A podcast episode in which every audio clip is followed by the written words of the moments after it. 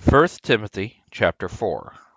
But the Spirit says expressly that in later times some will fall away from the faith, paying attention to seducing spirits and doctrines of demons, through the hypocrisy of men who speak lies, branded in their own conscience as with a hot iron, forbidding marriage and commanding to abstain from foods which God created to be received with thanksgiving by those who believe and know the truth.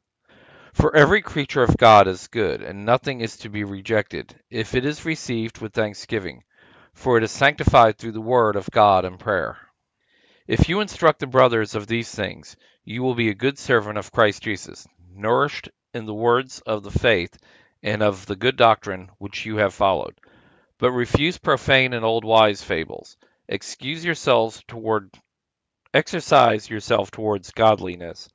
For bodily exercise has some value, but godliness has value in all things, having the promise of the life which is now and of that which is to come. This saying is faithful and worthy of all acceptance. For to this end we both labor and suffer reproach, because we have set our trust in the living God, who is the Savior of all men, especially of those who believe. Command and teach these things.